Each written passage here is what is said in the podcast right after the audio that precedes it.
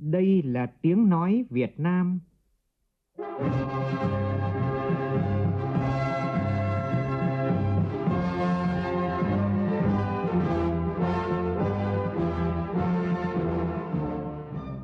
là tiếng nói Việt Nam phát thanh từ Hà Nội, thủ đô nước Cộng hòa xã hội chủ nghĩa Việt Nam.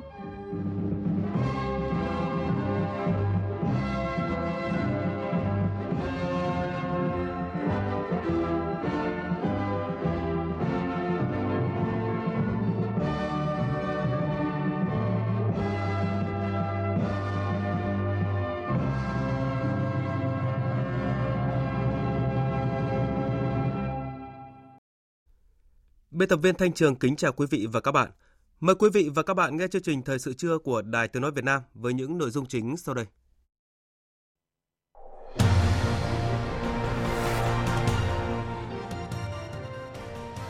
Tổng Bí thư, Chủ tịch nước Nguyễn Phú Trọng chủ trì hội nghị tổng kết công tác phòng chống tham nhũng giai đoạn hai nghìn không trăm mười ba đến hai nghìn không trăm hai mươi. Sự kiện được truyền hình trực tuyến tới tám mươi hai điểm cầu trên cả nước với hơn năm nghìn đại biểu tham dự. Vận hành thử nghiệm toàn bộ hệ thống đường sắt trên cao Cát Linh-Hà Đông trong hai mươi ngày để đánh giá an toàn, phục vụ nghiệm thu trước khi đưa vào khai thác thương mại. Hôm nay là ngày của phở. Từ một món ăn dân dã trong nước, giờ đây phở đã có mặt tại hơn năm mươi quốc gia và tự tạo cho mình một danh từ riêng trong từ điển Oxford của Anh. Trong phần tin quốc tế, Cơ quan Quản lý Thực phẩm và Dược phẩm Mỹ cấp phép sử dụng khẩn cấp vaccine ngừa covid mười chín của hãng Pfizer. Đây là động thái quan trọng, qua đó bước đầu cung cấp gần ba triệu liều vaccine này cho hàng trăm cơ sở trên toàn quốc. Ireland được coi là quốc gia hào phóng nhất trên thế giới trong năm nay khi đã tạo ra hàng trăm chiến dịch từ thiện để hỗ trợ người dân trên khắp cả nước trong đại dịch covid mười chín.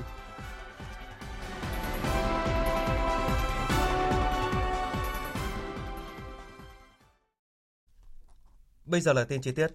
Sáng nay tại Hà Nội diễn ra hội nghị toàn quốc tổng kết công tác phòng chống tham nhũng giai đoạn hai nghìn không trăm mười ba đến hai nghìn không trăm hai mươi. Tổng Bí thư, Chủ tịch nước Nguyễn Phú Trọng, trưởng Ban Chỉ đạo Trung ương về phòng chống tham nhũng chủ trì hội nghị.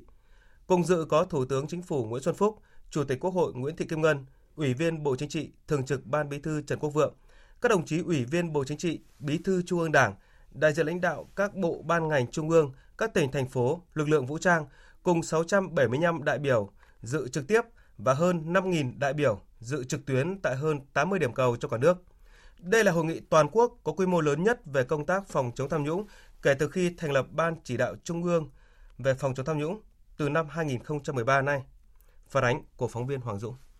Báo cáo tại hội nghị cho biết, xuất phát từ yêu cầu nhiệm vụ trong tình hình mới và với mong muốn tạo bước chuyển rõ rệt hơn nữa trong công tác đấu tranh phòng chống tham nhũng, Hội nghị Trung ương năm khóa mười một diễn ra vào tháng năm năm hai nghìn không trăm mười hai đã quyết định chủ trương thành lập Ban Chỉ đạo Trung ương về phòng chống tham nhũng thuộc Bộ Chính trị do Tổng Bí thư làm trưởng ban để chỉ đạo toàn diện công tác phòng chống tham nhũng trên phạm vi cả nước. Ngày mùng một tháng hai năm hai nghìn không trăm mười ba, Ban Chỉ đạo chính thức được thành lập. Sau tám năm thành lập, nhất là trong nhiệm kỳ Đại hội mười hai của Đảng, công tác đấu tranh phòng chống tham nhũng đã được lãnh đạo chỉ đạo quyết liệt, bài bản, đi vào chiều sâu, có bước tiến rõ rệt, để lại dấu ấn tốt, tạo hiệu ứng tích cực, lan tỏa mạnh mẽ trong toàn xã hội và thực sự trở thành phong trào xu thế được cán bộ đảng viên và nhân dân đồng tình, ủng hộ, đánh giá cao, được quốc tế ghi nhận. Phát biểu chỉ đạo tại hội nghị, Tổng Bí thư, Chủ tịch nước Nguyễn Phú Trọng, trưởng Ban Chỉ đạo phòng chống tham nhũng Trung ương một lần nữa khẳng định công tác phòng chống tham nhũng đã đạt được những kết quả tích cực, tham nhũng từng bước được kiềm chế, ngăn chặn, góp phần quan trọng giữ vững ổn định chính trị, phát triển kinh tế xã hội, củng cố niềm tin vào sự lãnh đạo của Đảng trong đấu tranh phòng chống tham nhũng. Cùng với công tác kiểm tra kỷ luật Đảng, thì ngành thanh tra kiểm toán cũng đã kiến nghị thu hồi, xử lý tài chính được hơn bảy trăm nghìn tỷ đồng, hơn hai mươi nghìn ha đất, kiến nghị xử lý trách nhiệm của hơn mười bốn nghìn tập thể cá nhân, chuyển cơ quan điều tra xử lý gần bảy trăm vụ việc có dấu hiệu tội phạm. Công tác điều tra, truy tố, xét xử các vụ án tham nhũng kinh tế được tiến hành kiên quyết, không khoan nhượng, không nương nhẹ, không làm oan, không bỏ lọt tội phạm. Rất nghiêm minh nhưng cũng rất nhân văn, với hơn mười một nghìn bảy trăm vụ án tham nhũng kinh tế, chức vụ được đưa ra xét xử. Riêng Ban Chỉ đạo theo dõi hơn tám trăm vụ án, vụ việc ở ba cấp độ, hầu hết các đối tượng bị xử lý đều nhận thức rõ sai phạm của mình, tâm phục, khẩu phục, ăn năn, hối lỗi, có tác dụng cảnh tỉnh, cảnh báo, răn đe, giáo dục, phòng ngừa mạnh mẽ. Tổng Bí thư, Chủ tịch nước cũng chỉ rõ, bên cạnh kết quả đạt được thì phải thẳng thắn nhìn nhận, công tác phòng chống tham nhũng vẫn còn những tồn tại, hạn chế. Đó là công tác phòng chống tham nhũng ở một số địa phương, bộ ngành chưa có sự chuyển biến rõ rệt. Việc phát hiện, xử lý tham nhũng vẫn còn hạn chế, tỷ lệ thu hồi tài sản tham nhũng, thất thoát còn thấp. Việc tự kiểm tra, tự phát hiện và xử lý tham nhũng trong nội bộ cơ quan, đơn vị còn là khâu yếu. Tình trạng nhũng nhiễu, tiêu cực trong khu vực hành chính, dịch vụ công chưa được ngăn chặn có hiệu quả. Tham nhũng trên nhiều lĩnh vực còn nghiêm trọng, phức tạp với biểu hiện ngày càng tinh vi, gây bức xúc trong xã hội. Tham nhũng vẫn là một trong những nguy cơ đe dọa sự tồn vong của Đảng và chế độ. Để khắc phục những tồn tại, phải làm rõ nguyên nhân và rút ra những bài học trong công tác phòng chống tham nhũng. Trước hết, phải có quyết tâm chính trị cao và phải đặt dưới sự lãnh đạo, chỉ đạo trực tiếp, tập trung, thống nhất của Đảng, mà trực tiếp, thường xuyên là Ban Chỉ đạo Trung ương về phòng chống tham nhũng. Phải biến quyết tâm chính trị thành hành động thực tế của cán bộ, đảng viên, công chức, viên chức và nhân dân. Trước hết là sự gương mẫu quyết liệt, nói đi đôi với làm của các đồng chí lãnh đạo Đảng, Nhà nước, của những người đứng đầu cấp ủy, chính quyền, cơ quan, tổ chức, đơn vị trong phòng chống tham nhũng. Cũng tại hội nghị, phóng viên Lại Hoa ghi lại nhiều ý kiến của các đại biểu nêu về những bài học, kinh nghiệm và các nhóm giải pháp nhằm nâng cao hiệu quả công tác phòng chống tham nhũng đã được chia sẻ. Từ năm hai không một ba đến nay, các cơ quan điều tra của Bộ Công an đã quyết định khởi tố mới một nghìn tám trăm năm mươi sáu vụ với bốn nghìn không trăm bảy mươi hai bị can phạm tội về tham nhũng, kết luận điều tra truy tố một nghìn bảy trăm mười tám vụ với bốn nghìn bảy trăm sáu mươi tám bị can. Thứ trưởng Bộ Công an Lê Quý Vương khẳng định, với phương châm không có vùng cấm, không có ngoại lệ, bất kể người đó là ai, có tác dụng răn đe, xử lý dứt điểm, nghiêm minh nhiều vụ án tham nhũng kinh tế đặc biệt nghiêm trọng thời gian qua. Kinh nghiệm quá trình điều tra cho thấy, hành vi phạm tội có sự đan xen gắn kết giữa hành vi vi phạm trật tự quản lý kinh tế, chức vụ và hành vi tham nhũng. Đối tượng phạm tội thường là người có chức vụ quyền hạn, giữ vai trò chủ mưu cầm đầu. Vì vậy, quá trình điều tra phải tập trung làm rõ bản chất của vụ án, vụ việc, nhất là bản chất tư lợi, chiếm đoạt, phân hóa vai trò, trách nhiệm của từng đối tượng. Ngay cả nhiều người chủ mưu cầm đầu, có chức vụ, có trình độ trong các vụ án bị xử lý nghiêm khắc đã thể hiện tâm phục, khẩu phục trong xét xử công khai tại các phiên tòa. Nhiều bài học, kinh nghiệm được các đại biểu nêu ra tại hội nghị, chia sẻ kinh nghiệm về công tác tham mưu cho tỉnh ủy, lãnh đạo chỉ đạo công tác phòng chống tham nhũng tại địa phương.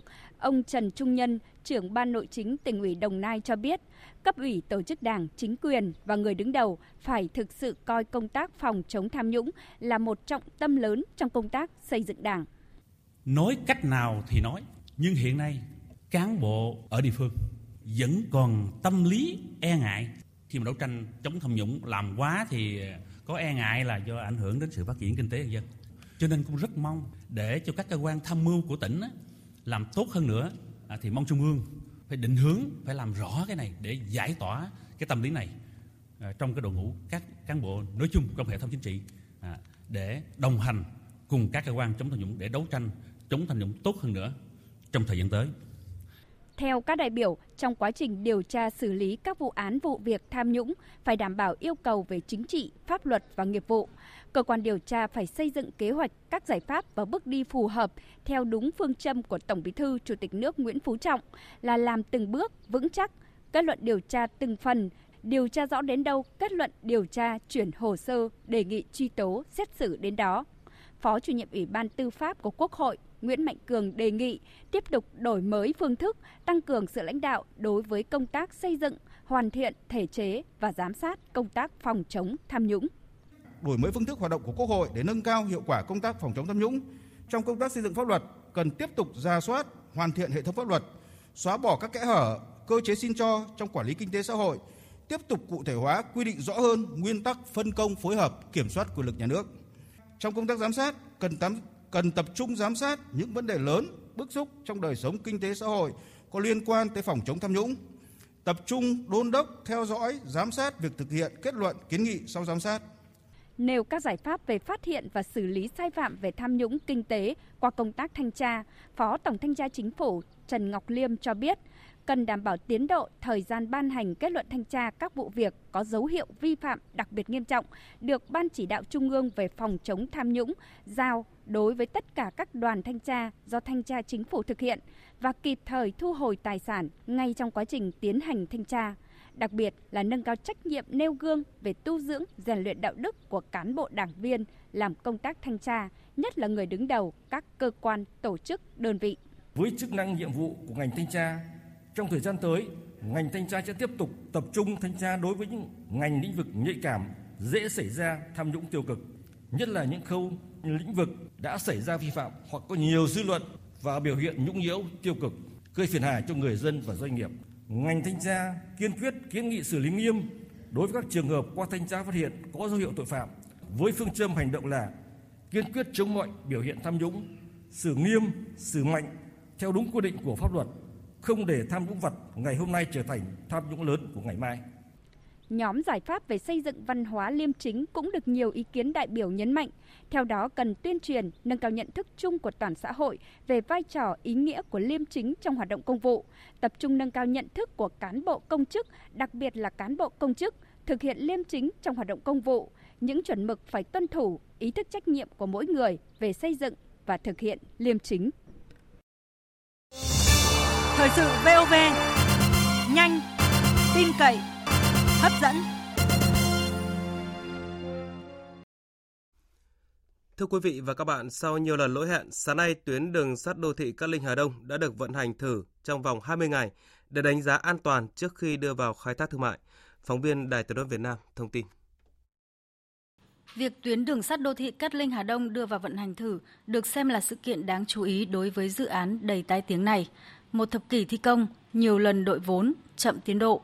Trước khi vận hành thử toàn hệ thống hai mươi ngày, tổng thầu cũng đã chạy thử sáu đến tám đoàn tàu một ngày để kiểm tra, nghiệm thu các hạng mục chuyên biệt. Ông Vũ Hồng Trường, Tổng Giám đốc Công ty Trách nhiệm hữu hạn một thành viên Đường sắt Hà Nội cho biết. Để dự án đi vào khai thác thương mại thì nó có hai cái điều kiện tiên quyết. Một ý, là cái tổ chức độc lập là phải cấp chứng nhận an toàn hệ thống cho toàn dự án, bao gồm ba hợp phần: về mặt xây dựng, về mặt máy móc thiết bị, đoàn tàu và về mặt nhân sự. Và cái điều kiện thứ hai nữa là Hội đồng Nghiệm thu Nhà nước đồng ý chứng nhận là dự án đủ điều kiện đưa vào vận hành thương mại. Khuyến khích người dân sử dụng phương tiện công cộng, tại kỳ họp thứ tám khóa mười lăm, Hội đồng Nhân dân thành phố Hà Nội đã thông qua nghị quyết về mức hỗ trợ giá vé đối với hành khách trên tuyến đường sắt đô thị Cát Linh - Hà Đông. Theo đó, mức hỗ trợ cụ thể gồm một trăm phần trăm giá vé với người có công, người khuyết tật, trẻ em dưới sáu tuổi, năm mươi phần trăm giá vé tháng với học sinh, sinh viên, người lao động các khu công nghiệp, người cao tuổi, ba mươi phần trăm giá vé tháng cho người lao động tại các văn phòng, công sở, theo hình thức mua vé tập thể. Hà Nội cũng sẽ miễn phí một trăm phần trăm giá vé cho toàn bộ hành khách trong mười lăm ngày đầu khi tuyến đường sắt bắt đầu vận hành thương mại. Ông Vũ Văn Viện, Giám đốc Sở Giao thông Vận tải Hà Nội cho biết. Khuyến khích người sử dụng phương tiện vận tải hành khách công cộng khối lượng lớn. Việc xây dựng chính sách giảm giá vé là cần thiết. Áp dụng hỗ trợ đối với người sử dụng dịch vụ vận tải hành khách công cộng trên tuyến đường sắt đô thị hai A Cát Linh Hà Đông tương tự như mức chi hỗ trợ đối với người sử dụng dịch vụ vận tải hành khách công cộng về ưu tiên phát triển hệ thống vận tải hành khách công cộng khối lượng lớn. Tại hội nghị tổng kết chương trình bảo vệ và phát triển nguồn lợi thủy sản và quy hoạch hệ thống khu bảo tồn biển Việt Nam đến năm hai không hai không, theo quyết định của Thủ tướng Chính phủ diễn ra sáng nay, Thứ trưởng Bộ Nông nghiệp và Phát triển Nông thôn Phùng Đức Tiến cho biết, để tăng diện tích các khu bảo tồn biển, ven biển đạt tối thiểu sáu phần trăm diện tích tự nhiên vùng biển quốc gia, thì ngành thủy sản phải làm tốt công tác bảo tồn và phát triển nguồn lợi. Phóng viên Minh Long đưa tin. Sau gần mười năm triển khai thực hiện quyết định của Thủ tướng Chính phủ về bảo vệ và phát triển nguồn lợi thủy sản, quy hoạch hệ thống khu bảo tồn biển Việt Nam, bên cạnh những kết quả đạt được thì sự suy giảm nguồn lợi thủy sản trên các thủy vực nội địa, vùng biển và ven biển đang được cảnh báo. Nguyên nhân là do số lượng tàu cá khai thác thủy sản nhiều, đặc biệt là tàu cá công suất nhỏ khai thác ven bờ với nghề khai thác thiếu thân thiện với nguồn lợi. Ô nhiễm môi trường do phát triển của một số ngành kinh tế như công nghiệp, du lịch. Một số ý kiến cho rằng cần tháo gỡ những vướng mắc khó khăn trong quá trình thực hiện và triển khai, nhất là về đầu tư cơ sở hạ tầng. Ông Lê Vĩnh Thuận, Phó Giám đốc Ban Quản lý Khu Bảo tồn Biển Cù Lao Chàm, tỉnh Quảng Nam cho rằng các khu bảo tồn vẫn chưa được đầu tư đúng mức. Đối với Trung ương nên quan tâm đầu tư ban đầu về cơ sở vật chất, hiện đại, các thiết bị kỹ thuật cho các khu bảo tồn, nhất là những khu bảo tồn mới thành lập. Thứ hai là ban hành định mức kỹ thuật cho các hoạt động diễn ra trong các khu bảo tồn, làm cơ sở để các khu bảo tồn xây dựng cái nhu cầu vốn đầu tư vào khu bảo tồn. Và Trung ương triển khai chương trình là nghiên cứu lượng giá giá trị kinh tế để cho các cái khu bảo tồn làm cơ sở vận động kêu gọi sự đồng thuận của các bên liên quan. Cơ quan đại diện ngoại giao Việt Nam ở nước ngoài cần quan tâm hỗ trợ các địa phương tiếp cận với các nhà đầu tư chiến lược, các tập đoàn xuyên quốc gia có năng lực về tài chính công nghệ tiên tiến trong các lĩnh vực đón đầu cách mạng công nghiệp. Lần thứ tư, đây là khuyến nghị của nhiều lãnh đạo tỉnh, thành phố, khu vực miền Trung đưa ra tại cuộc tọa đàm cùng các địa phương đẩy mạnh hội nhập quốc tế giữa đại sứ, tổng lãnh sự Việt Nam ở nước ngoài với các tỉnh miền Trung vừa diễn ra tại thành phố Đà Nẵng. Tin của phóng viên Tuyết Lê. Phát biểu tại tọa đàm, Thứ trưởng Thường trực Bộ Ngoại giao Bùi Thanh Sơn cho biết, thời gian qua, mặc dù ảnh hưởng dịch covid mười chín, nhưng các tỉnh, thành phố miền Trung đã nỗ lực vượt qua khó khăn, tăng cường thu hút đầu tư, đạt kim ngạch xuất khẩu. Thứ trưởng Bùi Thanh Sơn cho biết sẽ lắng nghe những đề xuất kiến nghị của các địa phương. Trên cơ sở đó, các trưởng đoàn sẽ có những gắn kết để trao đổi, hỗ trợ, phục vụ nhu cầu hợp tác quốc tế cũng như tranh thủ nguồn lực bên ngoài, phục vụ sự phát triển kinh tế xã hội của địa phương. Ban tổ chức cũng đã đề nghị các tỉnh có trong cuộc gặp ngày hôm nay có cung cấp các thông tin trước để cho các đồng chí trưởng quan đại diện nghiên cứu, và ngược lại là Bộ Ngoại giao cũng đã cung cấp thông tin về các đồng chí trưởng cơ quan đại diện đi công tác nhiệm kỳ lần này để các đồng chí các địa phương có thể nghiên cứu trước. Trên cái cơ sở đó chúng ta sẽ trao đổi thông tin rất ngắn gọn về cái tiềm năng của địa phương mình. Cái thứ hai là các đồng chí nêu cái yêu cầu cái cụ thể với các đồng chí trưởng cơ quan đại diện. Dịp này, đoàn trưởng cơ quan đại diện ngoại giao Việt Nam ở nước ngoài đã hỗ trợ ba trăm triệu đồng giúp thành phố Đà Nẵng khắc phục hậu quả trong đợt bão lũ vừa qua. Sáng nay tại Hà Nội, Hiệp hội Dệt may Việt Nam tổ chức đại hội lần thứ sáu nhiệm kỳ hai nghìn không trăm hai mươi đến hai nghìn không trăm hai mươi lăm và hội nghị tổng kết năm nay. Các đại biểu tập trung thảo luận về tình hình thị trường thế giới, xu hướng tiêu thụ, chuyển dịch sản xuất trong bối cảnh dịch covid mười chín cũng như sự phát triển của ngành trong những năm qua, chiến lược phát triển của ngành dệt may Việt Nam trong giai đoạn năm năm tới và tầm nhìn tới năm hai nghìn không trăm ba mươi. Phóng viên Bá Toàn đưa tin. Hiệp hội Dệt may Việt Nam triển khai thực hiện nghị quyết đại hội lần thứ năm nhiệm kỳ hai nghìn không trăm mười sáu đến hai nghìn không trăm hai mươi trong bối cảnh tình hình kinh tế thế giới và trong nước có nhiều thuận lợi, thách thức đan xen. Đặc biệt, năm hai nghìn không trăm hai mươi, kinh tế thế giới chịu tác động nặng nề bởi đại dịch covid mười chín. Trong giai đoạn từ năm hai nghìn không trăm mười sáu đến năm hai nghìn không trăm mười chín, xuất khẩu hàng dệt may duy trì đà tăng trưởng ổn định. Riêng năm hai nghìn không trăm hai mươi, do tác động tiêu cực của dịch covid mười chín, kim ngạch xuất khẩu của ngành đạt khoảng ba mươi lăm tỷ đô la Mỹ, giảm chín phẩy ba phần trăm so với năm hai nghìn không trăm mười chín. Tuy vậy, đây là một nỗ lực đáng ghi nhận của ngành trong bối cảnh tổng cầu dệt may thế giới giảm hai mươi lăm phần trăm. Với những dự báo tình hình thế giới tiếp tục diễn biến phức tạp, khó lường, nhiệm kỳ hai nghìn không trăm hai mươi đến hai nghìn không trăm hai mươi lăm, Hiệp hội Dệt may Việt Nam sẽ tập trung làm tốt hơn vai trò cầu nối giữa các doanh nghiệp hội viên. Ông Vũ Đức Giang, Chủ tịch Hiệp hội Dệt may Việt Nam cho biết. Để mà đưa đến một cái sự quyết định, đến cái sự thành công bền vững của ngành dệt may Việt Nam, ấy, cơ chế chính sách phải thực sự tạo ra một cái sự thông thoáng để làm sao đó một cái ngành công nghiệp dệt may phải là cái ngành có một cái đóng góp được cho nền kinh tế ổn định, đặc biệt là cái vấn đề công ăn việc làm cho xã hội. Đấy là vấn đề tôi cho rằng là điều kiện cần thì đủ, mà cái mục tiêu đại hội đặt ra cái mục tiêu đó để cho các doanh nghiệp có được một cái giải pháp phát triển bền vững, chương trình xanh hóa, liên kết chuỗi và chương trình phát triển bền vững. Đến năm hai nghìn không trăm hai mươi mốt, chúng tôi đặt ra rằng là ngành dệt may Việt Nam xuất khẩu khoảng ba mươi tám đến ba mươi chín tỷ đô la Mỹ. Thưa quý vị và các bạn, như chúng tôi đã đưa tin, Thủ tướng Chính phủ chấp thuận chủ trương đầu tư tuyến cao tốc Đồng Đăng, Lạng Sơn, Trà Lĩnh, Cao Bằng với tổng vốn đầu tư dự kiến hơn hai mươi mốt nghìn tỷ đồng. Tuyến cao tốc có chiều dài hơn một trăm mười lăm ki lô mét này không chỉ góp phần gỡ nút thắt cho kinh tế tỉnh Cao Bằng mà sẽ tạo thành tuyến giao thương quốc tế đầy tiềm năng giữa các nước a sê an với Trung Quốc, hứa hẹn tạo ra những đột phá mới cho kinh tế xã hội trong khu vực. Ghi nhận của phóng viên Công luận thường trú khu vực Đông Bắc. Nhiều doanh nghiệp đang đầu tư tại tỉnh Cao Bằng tỏ ra phấn khởi khi Chính phủ chấp thuận chủ trương đầu tư tuyến cao tốc Đồng Đăng - Trà Lĩnh.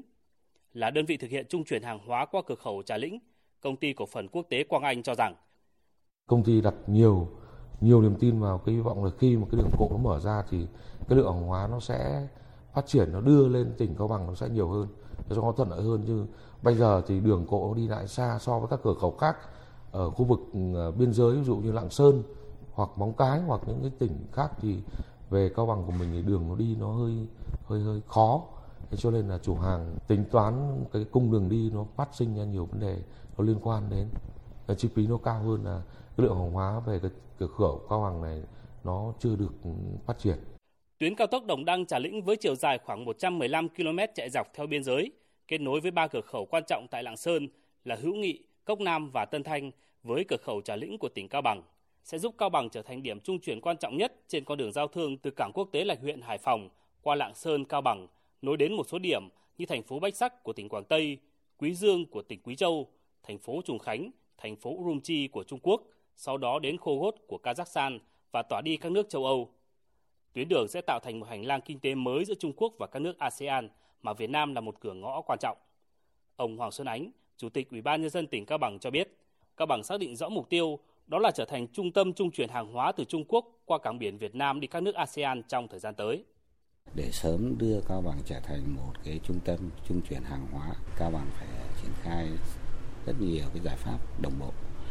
Ngoài việc xây dựng kết cấu hạ tầng đáp ứng được cái yêu cầu giao thương hàng hóa thì cũng phải đề xuất với chính phủ và có những cái chính sách cụ thể đối với địa phương trong cái hoạt động xuất nhập khẩu, rồi cũng phải kết nối với phía bạn về những cái chính sách tạo điều kiện thuận lợi cho hàng hóa qua lại. Đồng thời với nó thì cũng phải đề xuất với chính phủ cho khơi thông cái tuyến vận tải quốc tế theo cái hướng là cái đường cao tốc, đường cao tốc mà chúng tôi đã dự kiến xây dựng. Đồng thời đề xuất với chính phủ xây dựng cái khu hợp tác kinh tế qua biên giới Trà Lĩnh Cao Bằng Trung Quốc.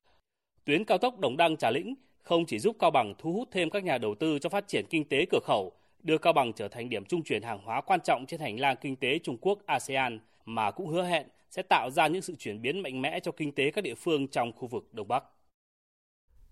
Theo nguồn tin của báo Tuổi Trẻ, Viện Kiểm sát Nhân dân tỉnh Thái Bình vừa quyết định trả hồ sơ để điều tra bổ sung vụ án Nguyễn Xuân Đường, còn gọi là Đường Nhuệ, cùng đồng phạm ăn chặn tiền hỏa táng tại tỉnh Thái Bình. Nguyên nhân là do quá trình thẩm tra một số bị can trong vụ án không đồng tình với bản kết luận điều tra của Cơ quan Cảnh sát điều tra Công an tỉnh Thái Bình, đồng thời thay đổi toàn bộ nội dung lời khai trước đó.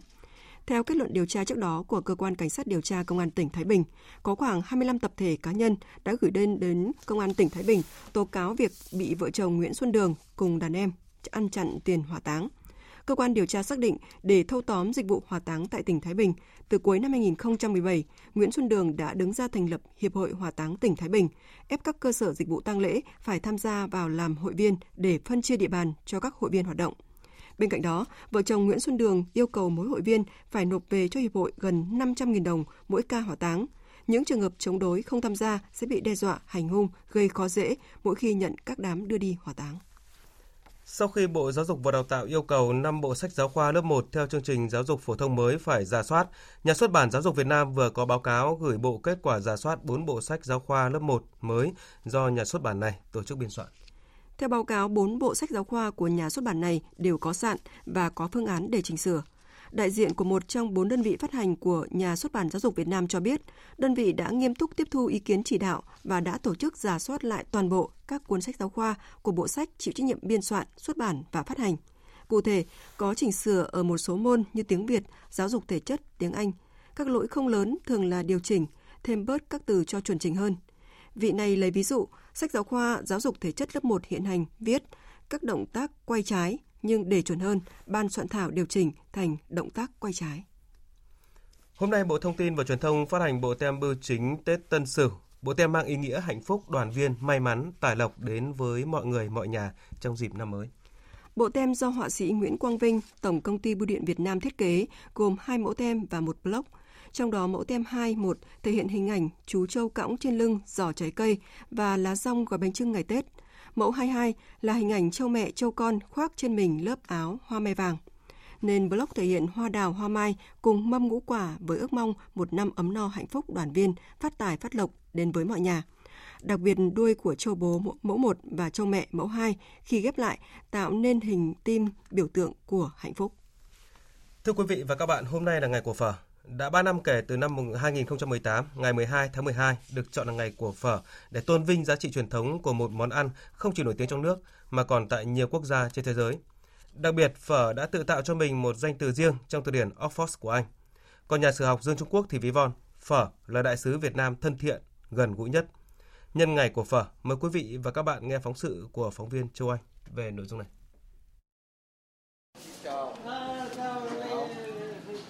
Đại sứ Palestine tại Việt Nam Sadi Salama khởi đầu một ngày mới bằng tô phở bò đặc biệt. Tô phở nóng làm tan cái lạnh trong ngày đông Hà Nội và giúp ông có thêm năng lượng cho một ngày làm việc. Ngay từ lúc ăn tô phở đầu tiên khi đặt chân đến Hà Nội, ông Salama đã đem lòng yêu phở Việt và thừa nhận mình là một người nghiện phở. Tôi nhìn người ta ăn và tức là cái cảm xúc của người ta nó được thể hiện qua thái độ ứng xử của họ đối với món ăn ấy. Thì tôi bảo là đi thử xem thế nào. Thế là tôi bắt đầu thử ăn cái phở này. Tôi thấy nó quá ngon, nó quá thú vị. Và tôi ăn hết cả cái bát đó. Và đây là lần đầu tiên ba tôi ngày đó thì tôi đã đồng hành với phở. Cho nên bây giờ tôi trở thành một người nghiện phở. Phở ra đời cách đây cả trăm năm là món ăn không thể thiếu trong ẩm thực Việt. Phở có mặt ở mọi ngóc ngách của Việt Nam, từ bếp trong nhà ra ngoài phố, từ những quán phở gánh vỉa hè xưa cũ đến những quán phở lớn sang trọng ngày nay. Theo dòng chảy thời gian, phở theo chân người Việt đi khắp năm châu bốn bề như một hành trang tinh thần đậm hồn cốt dân tộc. Như nhà sử học Dương Trung Quốc ví von, phở là đại sứ Việt Nam thân thiện, gần gũi nhất ở nước ngoài. Phở nó đã quen thuộc từ nhiều nơi trên thế giới rồi. Mỗi người Việt Nam ta đi nhiều quốc gia, mình đều thỉnh thoảng gặp hàng phở. Có thể là chủ nhân là người Việt, nhưng có thể là chủ nhân là người nước ngoài. Và đặc biệt là cái tên gọi thì không ai thay đổi được cả. Vì thế mà tôi nghĩ rằng là đấy là một trong những cái đại sứ Việt Nam ở nước ngoài một cách gần gũi nhất, thân thiện nhất cho mọi người. Và phở, món ăn mang quốc hồn quốc túy của nền ẩm thực Việt Nam đang ngày càng thể hiện một cách xứng đáng vai trò đại sứ ẩm thực của mình, được bạn bè quốc tế yêu thích. Tôi mới thử phở một hai lần, rất rất ngon. Chỉ có điều là một tô phở rất là no, nên tôi khuyên bạn không nên ăn buổi tối muộn.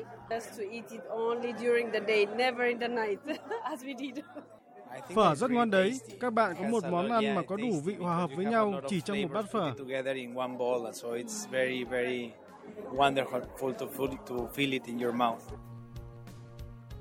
Nhà thơ Tú Mỡ từng có câu, phở, quà đáng quý trên đời, một vài xu nào đắt đỏ mấy mươi, mà đủ vị, ngọt, bùi, thơm, béo, bổ. Chính từ những cái giản dị nhưng đậm chất của phở Việt, món ăn này hiện đã ghi danh mình trong thực đơn nhiều nước trên thế giới.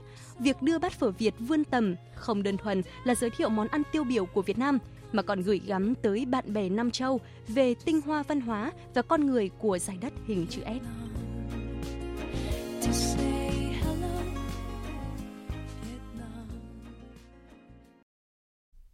Tiếp theo chương trình là trang tin thông tin thời tiết với phần cập nhật của biên tập viên Phương Anh. Thưa quý vị, thưa các bạn, không khí lạnh chi phối thời tiết Bắc Bộ đang suy yếu dần, khiến cho thời tiết Bắc Bộ ấm hơn và cũng ẩm hơn. Nắng và hanh khô sẽ giảm hẳn trong ngày cuối tuần này. Ngoài trời lúc này thì cũng có nắng nhưng mà vẫn nhiều mây. Nhiệt độ tại vùng Đồng bằng và Trung Du, trong đó có thủ đô Hà Nội, tăng lên mức hai mươi bốn đến hai mươi bảy độ. Còn khu vực vùng núi thì khoảng dưới hai mươi độ. Các vùng núi cao như là Sapa, Sinh Hồ, Mẫu Sơn, mức nhiệt cũng tăng khá nhẹ, trên mười độ C. Trời bớt rét hẳn. Đáng lưu ý là do không khí lạnh suy yếu và lệch đông tạo điều kiện cho gió đông thổi ẩm vào, nên đêm và sáng sớm khả năng sẽ xuất hiện sương mù ở nhiều nơi, đặc biệt ở những khu vực ven biển, ven sông hoặc là đồi núi, làm giảm tầm nhìn xa từ một đến bốn ki lô mét vào đêm muộn và sáng sớm. Khi tham gia lưu thông ngoài trời, quý vị nên hạn chế tốc độ để đảm bảo an toàn. Còn với các tỉnh thành miền Trung thì thời tiết vẫn còn ở trạng thái ít mưa, thuận lợi cho các hoạt động ngoài trời. Các tỉnh Nam Bộ và Tây Nguyên vào chiều tối vẫn xảy ra mưa rào và dông ở vài nơi. Nhiệt độ trong ngày trong khoảng hai mươi hai đến ba mươi mốt độ. Chuyển sang phần tin quốc tế. Tối qua theo giờ địa phương, Cơ quan Quản lý Thực phẩm và Dược phẩm Mỹ, gọi tắt là F D A, đã cho phép sử dụng khẩn cấp vaccine ngừa covid mười chín của công ty Pfizer cộng tác với BioNTech của Đức báo chí. Động thái của Cơ quan Quản lý Thực phẩm và Dược phẩm là bước tiến rất quan trọng cho một nỗ lực lớn, qua đó bước đầu cung cấp gần ba triệu liều vaccine này cho hơn sáu trăm cơ sở trên toàn quốc. Quyết định được đưa ra chỉ một ngày sau khi Ủy ban Cố vấn về vaccine và các sản phẩm sinh học liên quan của F D A đã bỏ phiếu với tỷ lệ mười bảy phiếu thuận và bốn phiếu chống và một phiếu trắng về việc phê duyệt vaccine của hãng Pfizer. Nhân viên y tế tuyến đầu và cư dân của các cơ sở chăm sóc dài hạn sẽ là những người đầu tiên được tiêm chủng và họ có thể được tiêm sớm nhất là vào ngày mười bốn tháng mười hai tới. Tổ chức Y tế Thế giới tuyên bố đã đảm bảo vaccine covid mười chín theo chương trình vaccine covid mười chín toàn cầu, gọi tắt là COVAX, để cung cấp cho các quốc gia có thu nhập thấp và trung bình. Phát biểu trước báo giới, Tổng giám đốc Tổ chức Y tế Thế giới Tedros Adhanom khẳng định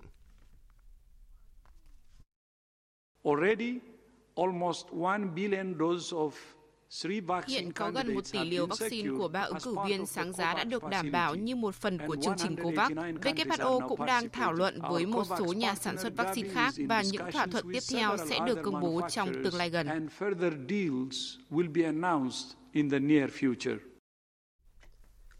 Sau khi Thượng viện Mỹ hôm qua thông qua dự luật ngân sách tạm thời, Tổng thống Mỹ Donald Trump đã ký ban hành đạo luật ngân sách ngắn hạn nhằm ngăn nguy cơ chính phủ phải đóng cửa.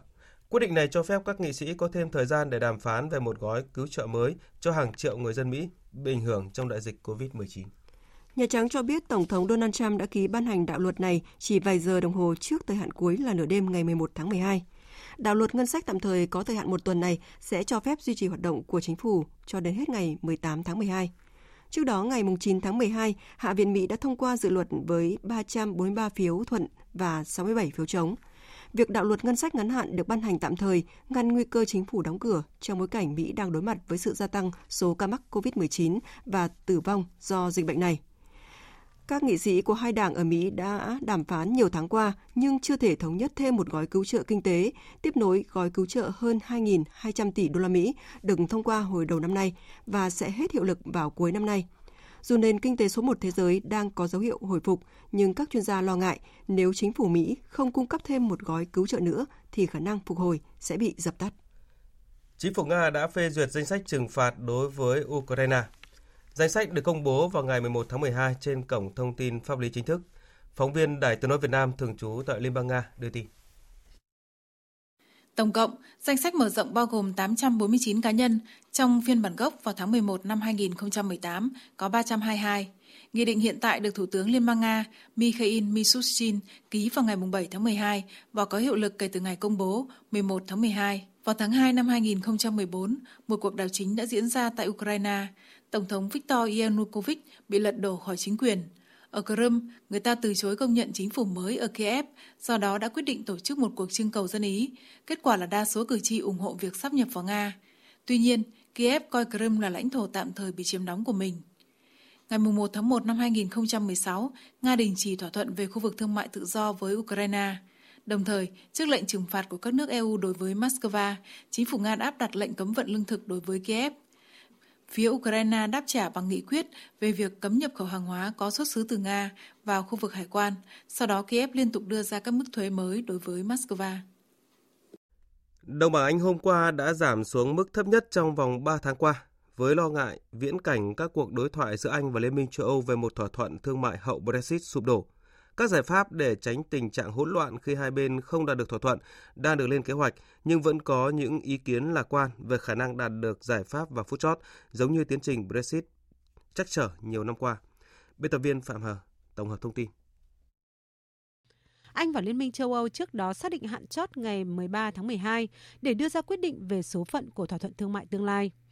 Sau các cuộc đàm phán, hai bên vẫn thừa nhận còn khoảng cách lớn và các điều kiện chưa hội đủ về ba nội dung cốt lõi là quyền đánh bắt cá, sân chơi bình đẳng và giải quyết tranh chấp. Thủ tướng Anh Boris Johnson hôm qua đề cập khả năng cao nước này ra khỏi e u không thỏa thuận, nhưng cho rằng đây sẽ là một cơ hội đối với nước Anh. Bắt đầu từ mùng một tháng một tới, hãy chắc chắn rằng tất cả các doanh nghiệp, đặc biệt là công ty xuất khẩu sẽ phải thực hiện các thay đổi. Có thách thức nhưng cũng có cơ hội cho các doanh nghiệp Anh, giúp họ có tầm nhìn toàn cầu hơn. Hiện các công ty này thường chỉ giới hạn ý tưởng trong khuôn khổ thị trường châu Âu, và giờ đây phải toàn cầu hóa. Tôi nghĩ có cơ hội lớn cho nước Anh. Để chuẩn bị cho khả năng nước Anh chính thức dứt áo ra khỏi Liên minh châu Âu không có thỏa thuận, Thủ tướng Anh hôm qua đã chủ trì một cuộc họp với nội các. Báo chí Anh cũng cho biết các tàu hải quân Hoàng gia đã sẵn sàng được triển khai từ ngày mùng một tháng một tới để giúp Anh bảo vệ khu vực đánh bắt cá của mình trong trường hợp hai bên không đạt được thỏa thuận. Thưa quý vị và các bạn, lễ Giáng sinh đang đến rất gần và cũng là lúc mà nỗi lo về bùng phát dịch cô vít mười chín tăng cao. Phần lớn các chính phủ châu Âu đã và đang đưa ra những quy định cụ thể về việc tụ họp gia đình, bạn bè ở những quy mô khác nhau trong dịp này và đón giao thừa năm mới. Do dịch bệnh vẫn ở mức báo động, nhiều nước châu Âu như Pháp, Đức, Italia vẫn giữ phần lớn các biện pháp hạn chế phòng dịch, trừ một số quy định nới lỏng để tạo điều kiện cho người dân ăn mừng Giáng sinh, một dịp lễ được coi là quan trọng hàng đầu trong năm. Người dân Pháp hy vọng chính phủ sẽ nới lỏng lệnh phong tỏa vào ngày mười lăm tháng mười hai như kế hoạch đã đề ra, để họ có thể ăn mừng Giáng sinh gần như bình thường. Thế nhưng, do không đạt được mục tiêu đưa ra số ca lây nhiễm mới xuống năm nghìn ca một ngày, Thủ tướng Pháp Jean Castex tuyên bố chưa thể cho tái mở cửa các cửa hàng, rạp chiếu phim và nhà hát vào tuần tới, mà phải lùi đến tháng một. Tuy nhiên, Pháp sẽ không áp dụng lệnh giới nghiêm ban đêm vào đêm Giáng sinh ngày hai mươi tư tháng mười hai, vì theo Thủ tướng Pháp, Giáng sinh có vị trí đặc biệt trong đời sống và truyền thống của người dân Pháp. Dù Giáng sinh là dịp sum vầy và vui chơi, nhưng theo Đức Giáo hoàng Pope Francis, giữa mùa dịch bệnh, Giáng sinh năm nay sẽ rất khác biệt, nhiều nghi lễ của Vatican sẽ phải hủy bỏ. Vatican thông báo sự tiếp cận với tất cả các hoạt động Noel truyền thống của Giáo hoàng, trong đó có ban phép lành sẽ bị hạn chế do dịch bệnh. Chỉ có số người rất hạn chế được vào nhà thờ Saint Peter Basilica để dự thánh lễ, và sự kiện này sẽ được phát trực tiếp trên Internet.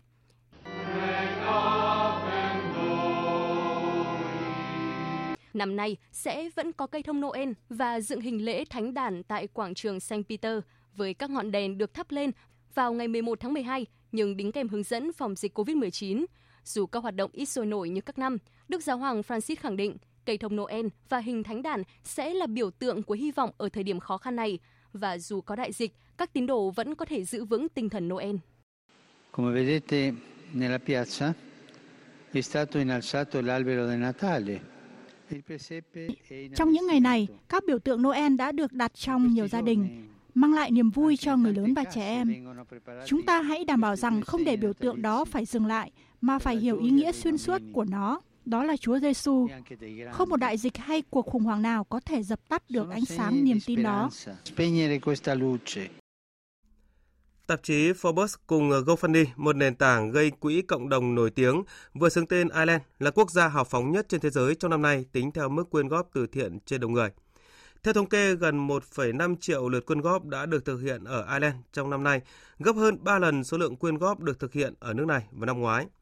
Theo GoFundMe, vào thời điểm mà sự hào phóng và lòng tốt cần hơn bao giờ hết, Ireland đã đẩy mạnh và tạo ra hàng trăm chiến dịch liên quan đến covid mười chín để hỗ trợ người dân trên khắp cả nước. Hơn hai mươi lăm nghìn lượt quyên góp đã được thực hiện cho các chiến dịch phát động vào ngày hai mươi mốt tháng tư, ngày hoạt động quyên góp bận rộn nhất ở Ireland, giữa lúc đỉnh điểm của cuộc khủng hoảng covid mười chín.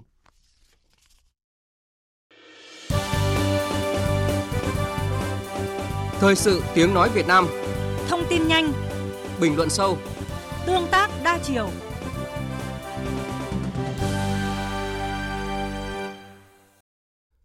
Quý vị và các bạn đang nghe chương trình Thời sự trưa của Đài Tiếng nói Việt Nam. Như thường lệ, thứ bảy hàng tuần, biên tập viên Đài Tiếng nói Việt Nam điểm những sự kiện vấn đề nổi bật trong nước diễn ra trong tuần.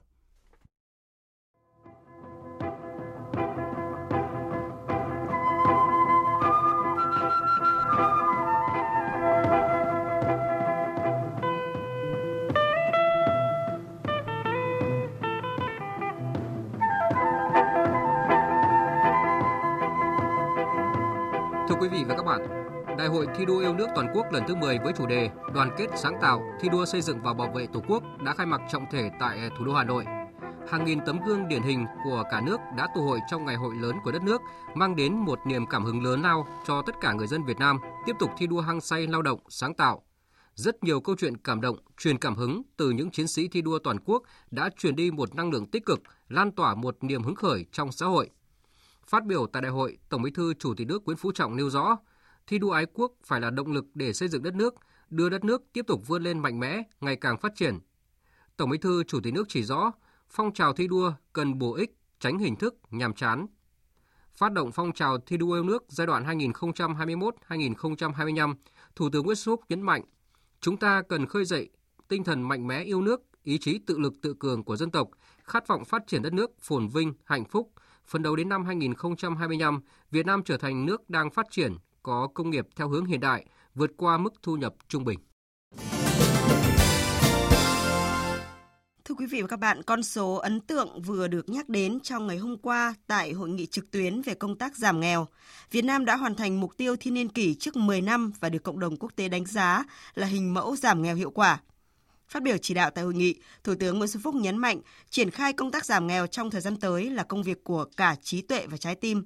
Trước hết cần nghiên cứu đề xuất với Đảng, Nhà nước, ban hành các chính sách sát thực tế hơn nữa, mang định hướng chiến lược và tầm nhìn xa để thực hiện mục tiêu Một Việt Nam không đói nghèo vào năm hai nghìn không trăm bốn mươi lăm. Một sự kiện quan trọng khác diễn ra trong tuần, đó là Ủy ban Thường vụ Quốc hội đã thông qua nghị quyết về sắp xếp các đơn vị hành chính cấp huyện để thành lập thành phố Thủ Đức thuộc thành phố Hồ Chí Minh. Với việc thông qua nghị quyết với một trăm phần trăm phiếu tán thành về sắp xếp các đơn vị hành chính cấp huyện để thành lập thành phố Thủ Đức thuộc thành phố Hồ Chí Minh, Ủy ban Thường vụ Quốc hội đã xác lập một mô hình thành phố trong thành phố đầu tiên tại Việt Nam. Chính phủ khẳng định với việc thành lập thành phố Thủ Đức, Thành phố Hồ Chí Minh có thể đóng góp nhiều hơn nữa cho cả nước và có điều kiện hỗ trợ phát triển vùng kinh tế trọng điểm phía Nam, xứng tầm là một thành phố lớn trong khu vực và quốc tế.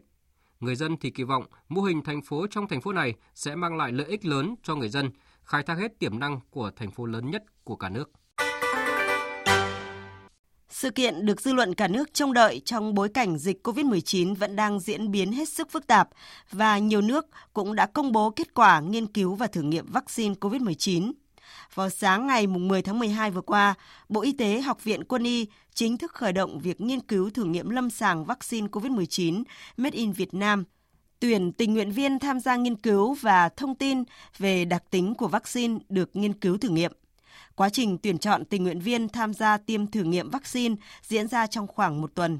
Dự kiến ngày mười bảy tháng mười hai sẽ tiến hành tiêm thử mũi vaccine đầu tiên. Mỗi người được tiêm bắp hai liều cách nhau hai mươi tám ngày. Thời gian nghiên cứu cho mỗi đối tượng là năm mươi sáu ngày. Kết quả thử nghiệm vaccine covid mười chín trên người vẫn đang ở phía trước vì quá trình đánh giá theo dõi nghiêm ngặt với thời gian khá dài. Tuy nhiên, sự tự tin của đơn vị sản xuất và những bước triển khai bài bản khẩn trương của đơn vị chủ trì thử nghiệm đang mở ra những hy vọng về sản phẩm vaccine covid mười chín Made in Việt Nam đầu tiên. Hôm qua, Tòa án Nhân dân thành phố Hà Nội đã mở phiên tòa xét xử sơ thẩm vụ án chiếm đoạt tài liệu bí mật nhà nước liên quan đến vụ án công ty Nhật Cường thuộc diện Ban Chỉ đạo Trung ương về phòng chống tham nhũng theo dõi và chỉ đạo. Tòa đã tuyên phạt ông Nguyễn Đức Trung, sinh năm một nghìn chín trăm sáu mươi bảy, cựu Phó Bí thư Thành ủy, cựu Chủ tịch Ủy ban Nhân dân thành phố Hà Nội năm năm tù. Ba bị cáo còn lại bị tuyên từ mười tám tháng tù đến bốn năm sáu tháng tù giam cùng về tội chiếm đoạt tài liệu bí mật nhà nước theo quy định tại điều ba trăm ba mươi bảy Bộ luật hình sự năm hai nghìn không trăm mười lăm. Một vụ án đáng chú ý khác cũng được Tòa án Nhân dân thành phố Hà Nội đưa ra xét xử trong tuần là vụ án gian lận nâng khống giá máy xét nghiệm covid mười chín. Trong vụ án này, Viện Kiểm sát Nhân dân thành phố Hà Nội đã đề nghị mức án từ mười đến mười một năm tù đối với bị cáo Nguyễn Nhật Cảm, cựu giám đốc xê đê xê Hà Nội. Một vấn đề cũng thu hút sự quan tâm của dư luận. Từ đầu tuần này, hàng trăm tài xế Grab đồng loạt căng băng rôn, tắt ứng dụng diễu hành khắp các tuyến phố ở Hà Nội và Thành phố Hồ Chí Minh, phản đối việc công ty Grab tăng tỷ lệ khấu trừ trên doanh thu cước xe. Đáng nói là trong số các hãng xe công nghệ đang hoạt động tại Việt Nam gồm Bi, Gojek, Fastgo mới chỉ duy nhất Grab thông báo tăng giá cước với lý do tăng theo Nghị định một trăm hai mươi sáu. Trong khi, theo giải thích của đại diện Tổng cục Thuế, quy định mới tại Nghị định một trăm hai mươi sáu không làm tăng nghĩa vụ thuế đối với cá nhân tài xế công nghệ, thậm chí còn giảm do chỉ chịu thuế thu nhập cá nhân chứ không gánh thuế giá trị gia tăng như lâu nay.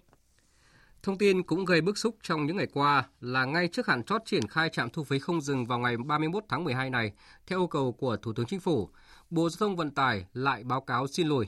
Vậy là dù có đến năm năm để triển khai, nhưng mà cứ đến phút chót, cứ trước giờ gờ là Bộ Giao thông Vận tải lại xin hoãn, hoặc là vì quá mới, vì không có tiền và giờ là vì không thể.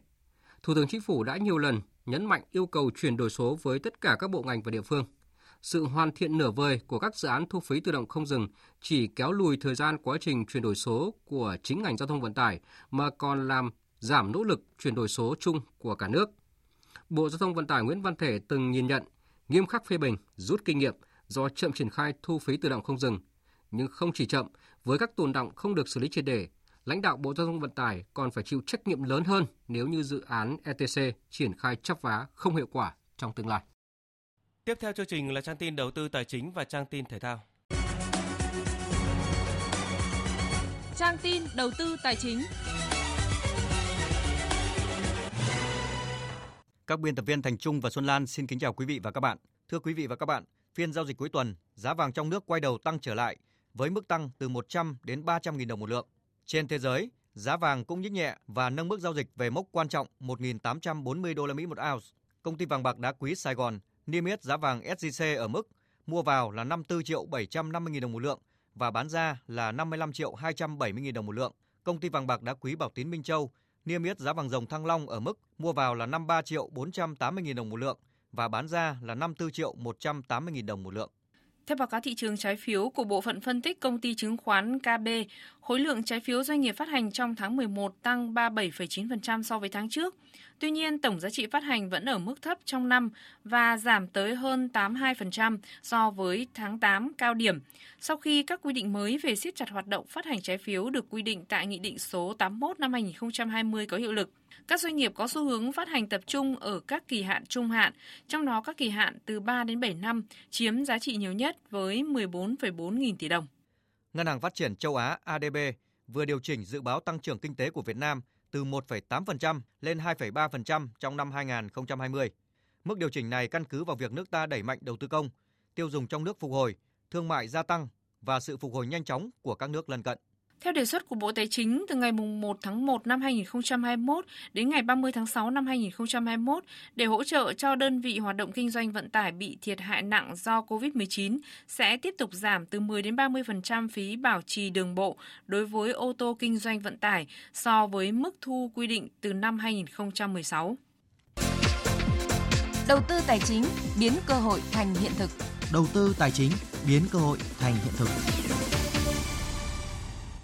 Thưa quý vị và các bạn, năm hai nghìn không trăm hai mươi sắp đi qua với những tín hiệu phục hồi tích cực của thị trường bất động sản.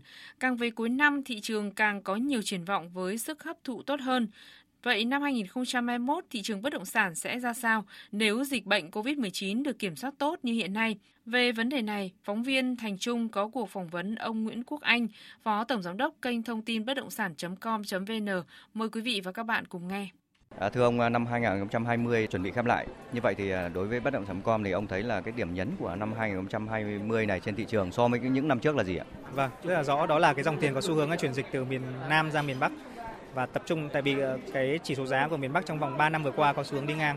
Nhưng mà từ dịch trở, từ dịch đợt một Covid từ tháng tư đến giờ thì chỉ số giá Hà Nội có xu hướng đi lên. Và cái lượng quan tâm đặc biệt là liên quan đến nhà riêng và đất ở Hà Nội tăng lên. Điều đó thể hiện là cái dòng tiền lớn đang có xu hướng chuyển từ khu vực miền Bắc về khu vực miền Nam. Một lý do nữa là chúng ta nhìn thấy là khu vực miền Nam thì cái mặt bằng giá đang có xu hướng giảm nhẹ. Nó phản ánh thực tế rằng trong vòng ba đến năm năm vừa qua giá thị trường Hồ Chí Minh tăng lên rất là cao. Và đến khi dịch nó đang có xu hướng là cái sự quan tâm nó đang, tại vì nó đang cao như vậy nên cái dòng tiền nó xu hướng chuyển về khu vực nào có mức giá thấp hơn. Thì đấy là cái bức tranh đầu tiên tôi nhấn mạnh. Ở thị trường tiếp theo là cái xu hướng là các chủ đầu tư lớn ở thành phố Hồ Chí Minh thay vì tập trung ở trung tâm thì bây giờ chuyển dịch sang thành phố vệ tinh như Long An, Bình Dương, Đồng Nai. Tại vì những khu vực đấy là có cái gọi là phê duyệt về mặt pháp lý tốt hơn. Và cái thứ hai nữa là có cái xu hướng là khi mà các chủ đầu tư cùng đồng loạt tạo ra một cái sóng như vậy thì người dân cũng có cái xu hướng là di chuyển nhiều hơn những khu vực đấy. Đồng thời các cái tuyến đường cao tốc, các cái tuyến đường kết nối với thành phố khu vực này cũng rất là tốt. Thì nó tạo ra một cái sóng nữa là người dân có xu hướng đầu tư nhiều chung cư ở khu vực đấy. Đặc biệt Bình Dương có cái lượng gọi là giao dịch về chung cư đến tận khoảng độ mười lăm nghìn căn chung cư, rất là cao hơn ở thị trường thành phố Hồ Chí Minh trong năm hai nghìn không trăm hai mươi. À, vâng, năm hai nghìn không trăm hai mươi mốt thì ông thấy là với cái đà của thị trường này, nếu như mà dịch Covid được khống chế thì uh, diễn biến thị trường nó sẽ như thế nào ạ? Về cơ bản là dịch mà được khống chế, tất nhiên là chúng ta phải tính tới thời gian chờ nữa, tức là dịch khống chế ở đây là gì? Ví dụ như là chúng ta có vaccine và từ thời điểm mà vaccine được nhập về Việt Nam đến thời điểm mà tiêm chủng của toàn dân, theo tôi tính toán nó không thể dưới sáu tháng một năm được, thậm chí không phải hơn. Thì cái việc đấy nó sẽ khiến cho là cái tốc độ phục hồi của nền kinh tế nó sẽ có triển vọng nhưng mà nó sẽ lâu hơn, tại vì Việt Nam có mấy cái yếu tố, một là bản thân là di chuyển trong nội bộ Việt Nam, cái thứ hai là di chuyển từ nước ngoài vào Việt Nam, đặc biệt là khối du lịch. Tại vì khi mà bất động sản du lịch quay trở lại thì thị trường bắt đầu trở lại rất là mạnh ở các các địa bàn trọng điểm của Việt Nam như Hà Nội, Nha Trang, Đà Nẵng chẳng hạn. Còn khi mà uh, chúng ta được đảm bảo trong nội bộ dân thì cái việc liên quan đến đất, đặc biệt là đất, nó các khu vực miền Nam đã có xu hướng quay trở lại. Quan điểm của tôi rằng là thị trường bất động sản khi mà thông tin về dịch tương đối ổn định thì nó sẽ quay trở lại vào cuối quý ba và đầu quý bốn năm sau, khi mà thị trường bắt đầu uh, sẽ trở về giai đoạn trước khi dịch. Vâng, xin cảm ơn ông.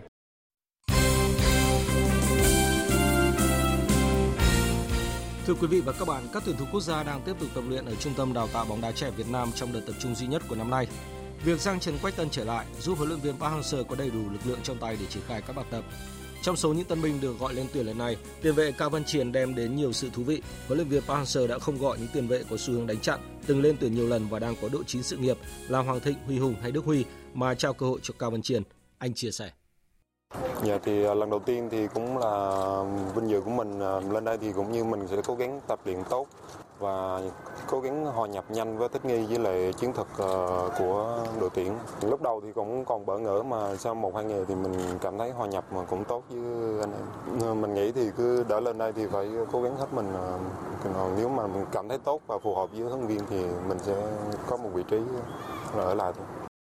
Là một trong mười hai tân binh được triệu tập, Cao Văn Triền thường được xếp đá bên cạnh Tuấn Anh hoặc Xuân Trường ở vị trí tiền vệ trung tâm.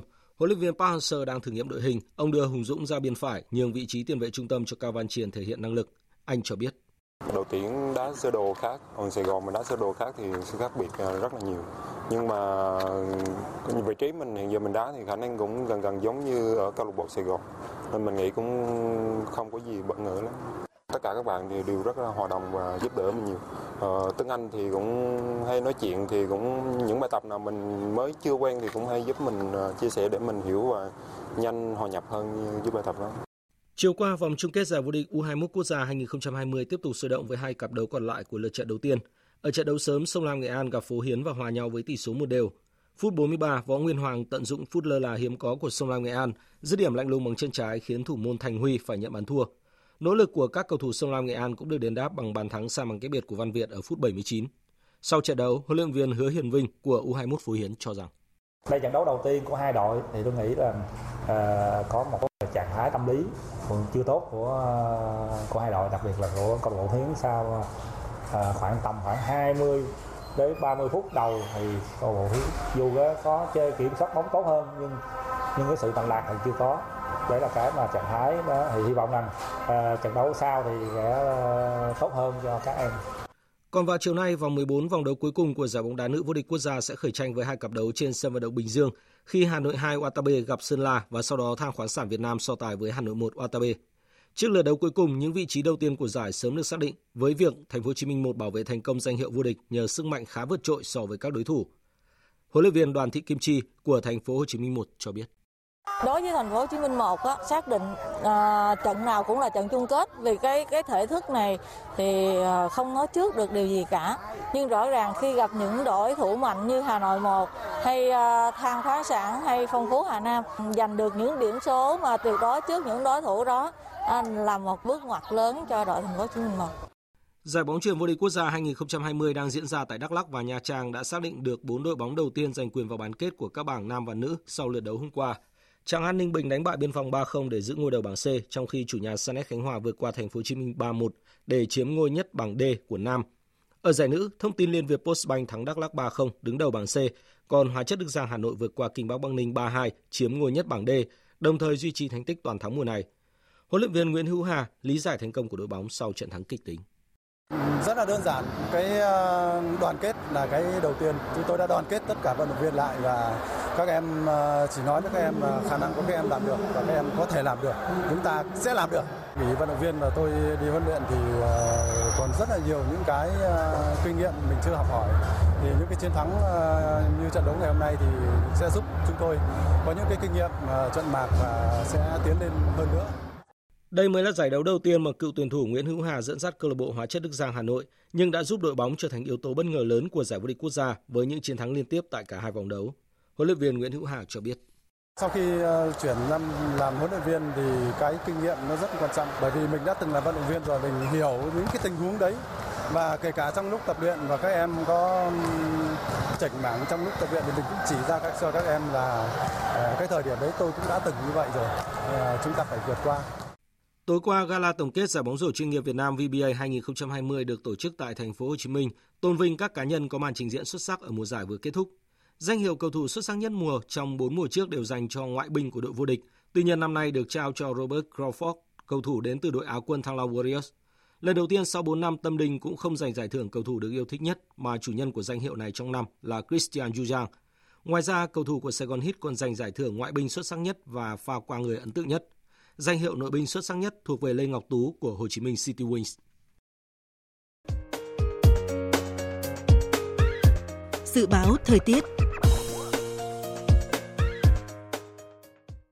Phía Tây Bắc Bộ chiều nắng, đêm có mưa nhỏ vài nơi, sáng sớm có sương mù và sương mù nhẹ rải rác, gió nhẹ, đêm trời rét, nhiệt độ từ mười bảy đến hai mươi tám độ.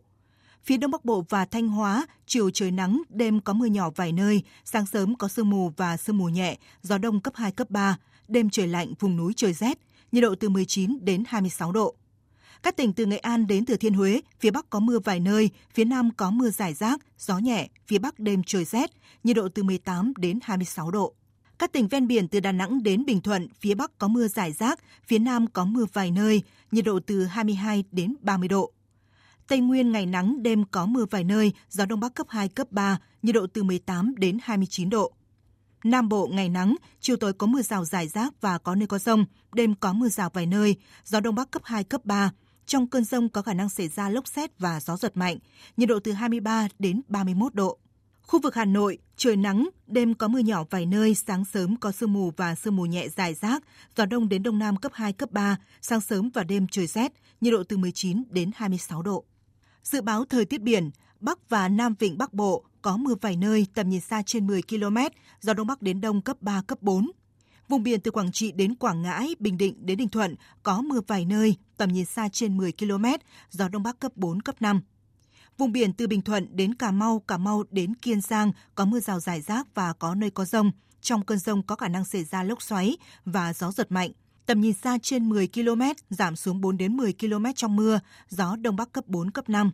Khu vực Bắc Biển Đông, giữa Biển Đông và Nam Biển Đông có mưa rào và dông vài nơi, tầm nhìn xa trên mười ki lô mét, gió Đông Bắc cấp bốn, cấp năm. Khu vực quần đảo Hoàng Sa thuộc thành phố Đà Nẵng có mưa vài nơi, tầm nhìn xa trên mười ki lô mét, gió Đông Bắc cấp bốn, cấp năm. Khu vực quần đảo Trường Sa thuộc tỉnh Khánh Hòa có mưa rào rải rác và có nơi có dông. Trong cơn dông có khả năng xảy ra lốc xoáy và gió giật mạnh, tầm nhìn xa trên mười ki lô mét, giảm xuống bốn đến mười ki lô mét trong mưa, gió Đông Bắc đến Đông cấp ba, cấp bốn. Vịnh Thái Lan có mưa rào rải rác và có nơi có dông. Trong cơn dông có khả năng xảy ra lốc xoáy và gió giật mạnh.